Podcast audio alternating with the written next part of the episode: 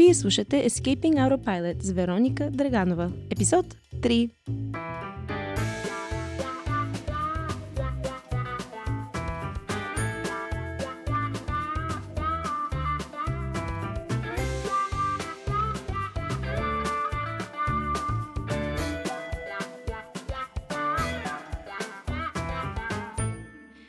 Здравейте, скъпи приятели! Надявам се, че денят ви е прекрасен, а ако не, тогава смятам веднага да го разведря с една не чак толкова ведра тема. Днес ще си говорим за страх. Не предаването, в което си хапват бръмбари и пипат змии, а онова гадно гласче в главите ни, което ни казва, че не трябва или не можем да направим нещо или да имаме нещо, защото е опасно. Какво ме води до тази тема? Както споменах в епизод 1, преди две, даже май вече три години се завърнах в България. Тогава много хора ми се радваха и ми се чудеха как съм толкова смела да тръгна от тази уредена държава Канада, в която стандарта на живот е висок, за да дойда в България едва ли не мястото с върховна безпоредица. Само по този въпрос мога да поспоря в рамките на минимум 3 епизода, но ще си запазя мнението за сега, защото не е по темата. Това, което тези хора не знаеха, е, че ако външни обстоятелства извън мой контрол не ме бяха бутнали да се върна и да остана вместо за две седмици, а за около 6 месеца, нямаше да съм тук днес или най-малкото този подкаст uh, was going to be recorded in English and the audience would have been completely different. Или с други думи, щеше да е на английски и със съвсем друга аудитория. Истината е, че много малко преди да се върна, си бях направила списък от държави, в които исках да се преместя, евентуално. Списъкът беше съставен от държави, филтрирани по здравна и осигурителна система, среден доход на населението и така нататък. А без две думи, България не беше в списъка. Дори за миг. Дори не се бях замислила да я сложа там. И все пак съм тук. И съм много щастлива, че съм тук. Не го усещам като компромисен вариант, напротив. Мисля, че точно тук е моето място и това ме доведе на друга мисъл. Ако случайни събития, изцяло извън мой контрол, не ме бяха довели тук, къде ли щях да съм сега? Дали щях да съм в Норвегия, Швеция, Швейцария, и накрая стигнах до заключението, че най-вероятно щях още да си стоя на ръцете и да си стоя в Канада. Полузадоволена от живота си, мечтайки си да съм другаде и да имам смелостта да загърбя всичко. За малко да ми се размине едно от най-хубавите ми приключения. И всичко заради един пуст страх. И после преминах на една още по-зловеща мисъл. Колко ли възможности вече съм изпуснала, защото съзнателно или не, ме е било страх да се впусна в нещо. Колко ли неща съм правила от страх, като е можело да си ги спестя и да живея по-спокойно. Всъщност страха ме е съпровождал в абсолютно всяка значителна стъпка извън зоната ми на комфорт и до ден днешен е така. Просто сега вече съм се научила да си нося страха като раница на гърба и да действам въпреки него. Надявам се, че не съм единствена. Всъщност съм сигурна, че не съм. Замисли се и ти. Кои са нещата, които искаш да направиш или искаш да спреш да правиш, но продължаваш да се пускаш по течението, защото те е страх? Как би изглеждал живота ти, ако беше действал все едно не те беше страх? Паузирай подкаста за малко и си помисли. Ще те чакам тук, като имаш готовност. Направи ли го?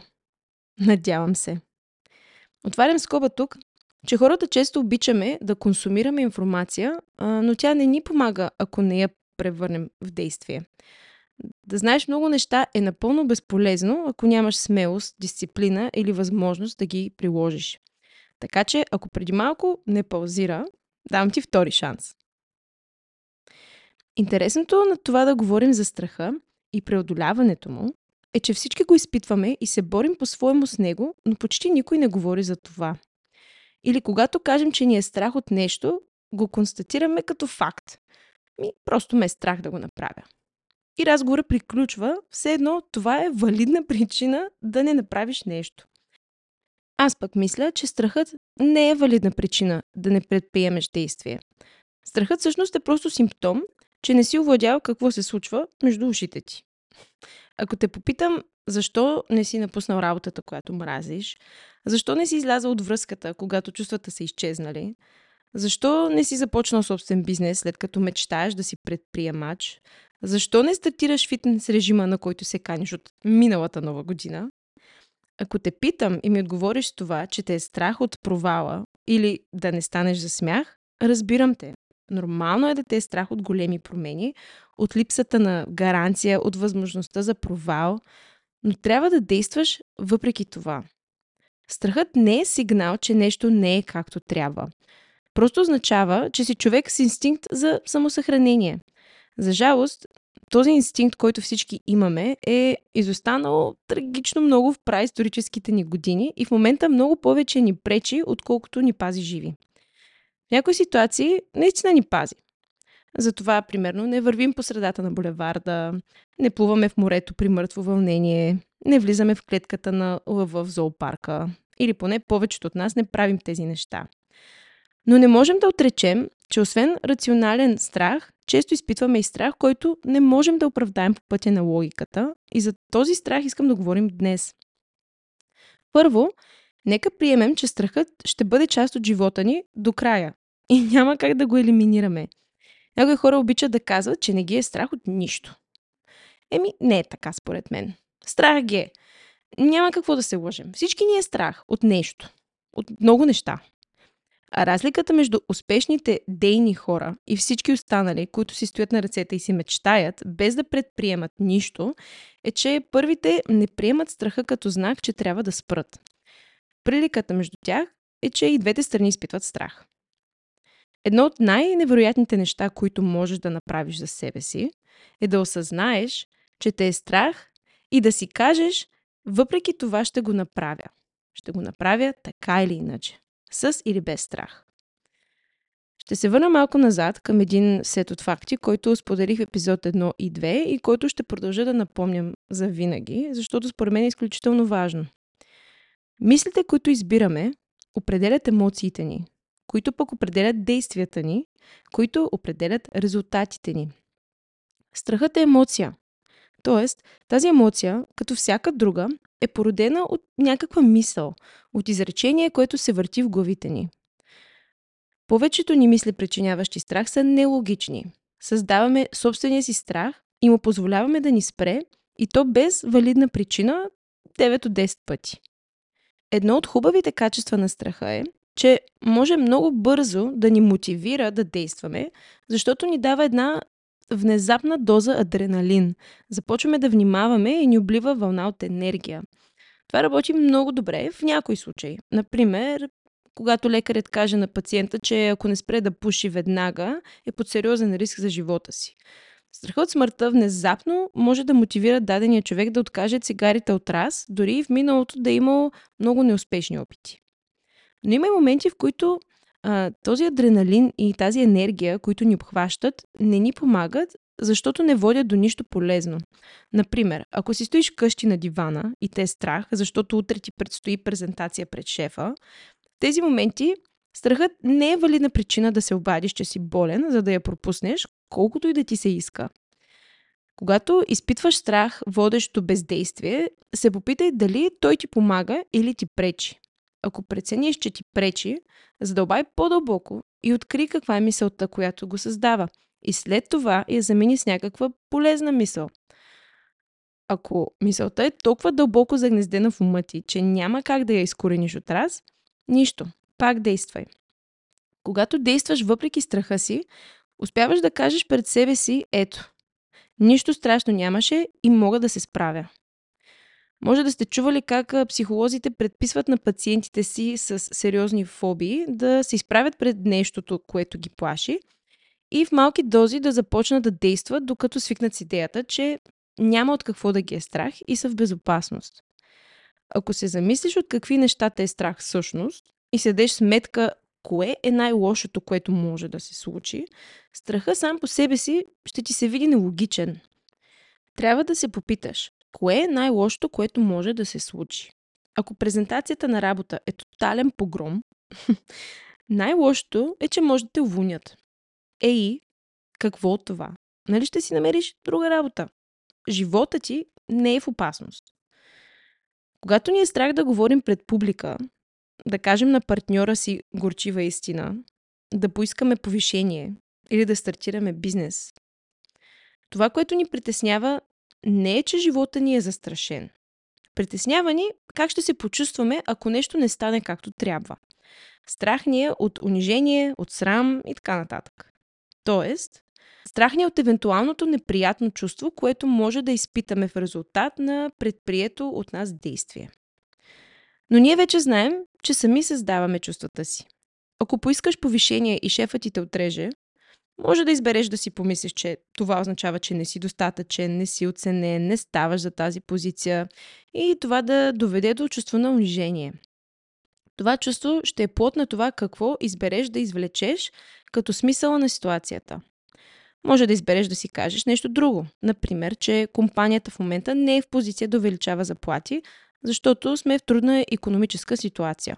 Или може да си кажеш, че най-вероятно не си артикулирал причините си да поискаш повишение добре и трябва да се пробваш отново, с по-добри доводи и подготовка. Но мисловната ни дейност не стига чак до там. Не се замисляме за различните опции как да интерпретираме ситуацията. Не, просто замръзваме и не правим нищо. Това да действаш въпреки страха си е умение, което може да бъде развито като всяко друго. Всъщност, много е важно да отбележим, че повечето хора дори не усещат страха като чувство. Това, което объркват за страх, е всъщност чувството на съпротива срещу страха.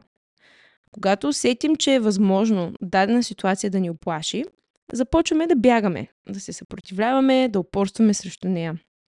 Изпитваме страх от чувството да се страхуваме. Страх ни е от страха, колкото и странно да звучи. От научна гледна точка, страхът е просто реакция на тялото, която причинява ускорен пулс и стягане на мускулите. За някои хора това включва и изтръпване и разни други симптоми. Но описано по този начин, какво толкова страшно има? Ако сега ти кажа, че пулсът ти ще се ускори за 3 минути и после ще се нормализира без последствия, ще изпаднеш ли в ужас? Повечето от нас не позволяват да усетят страха, не позволяват той да премине през цялото им тяло без борба. И тази борба има много форми. Те включват преяждане, пиене на алкохол, обсесивно работене или трениране. Всичко, което можем да направим, само и само да предотвратим чувството на страха. Дори и то да е пагубно за нас поведение.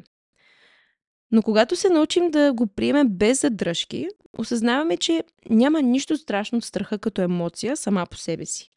Страхът е просто една вибрация в тялото ни, причинена от някаква мисъл, от някакво изречение в главата ти. Интересното е, че често ни мъчи самия страх от страха, повече отколкото самата ситуация, от която ни е страх. Например, ако имаш фобия от игли и знаеш, че трябва да дадеш кръв за изследвания в понеделник, Прекарваш цял уикенд в притеснения. Мислиш си за този ужасен момент, в който иглата те обожда и не можеш да си намериш място от притеснение, тръпнейки в очакване. И целият ти уикенд се разваля. Накрая, даването на кръв е безболезнено и трае точно 10 секунди. Кое от двете беше по-страшно и неприятно? Иглата или борбата срещу страха от иглата? Такива примери, Бол, мисля, че разбирате идеята. Ако слушаш това и си кажеш, е, аз не мисля, че страхът ме задържа от това да действам. По-скоро, често не знам какво да правя или съм объркан относно кое е правилното решение. Не се заблуждавай. Често използваме тези причини, за да извиним факта, че не сме склонни да минем през страха си и да го почувстваме. Не е проблема, че си объркан, или не знаеш, или не можеш да вземеш решение. Причината, поради която не искаш да вземеш решение, е, че се страхуваш, че ще вземеш грешното решение. Причината, поради която не знаеш нещо, или не знаеш какво да правиш, е защото те е страх да търсиш истината под дърво и камък, защото може да я намериш и тогава нямаш оправдание да не действаш. Не си оставяй тази вратичка. Позволи си да изпиташ страха. Страхът е нещо, към което искаш да се отправиш, искаш да го приемеш и искаш да го изследваш. Защото той ще разшири мирогледа ти. И от другата страна на страха е живота на мечтите ти. Едно от най-важните неща, които смятам, че можем да направим, е да седнем и да помислим за това от какво наистина се страхуваме. Горещо препоръчвам, когато имаш време, просто да вземеш един лист хартия и отгоре да напишеш от какво се страхувам.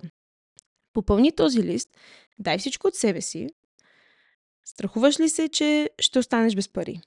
Страхуваш ли се, че ще напълнееш? Страхуваш ли се, че няма да намериш партньора на мечтите си? Страхуваш ли се, че някой ще те нарани? Хубаво си помисли и напиши всичко. Това, което ще получиш в края на това упражнение, е списък с мисли, които наистина предизвикват страх в теб. Попитай се за всеки от тях дали е рационален. Задържа ли те назад в живота? Това упражнение е като прозорец към собствения ти ум. Има потенциал да ти разкрие как мислиш и защо не успяваш да постигнеш резултатите, които търсиш.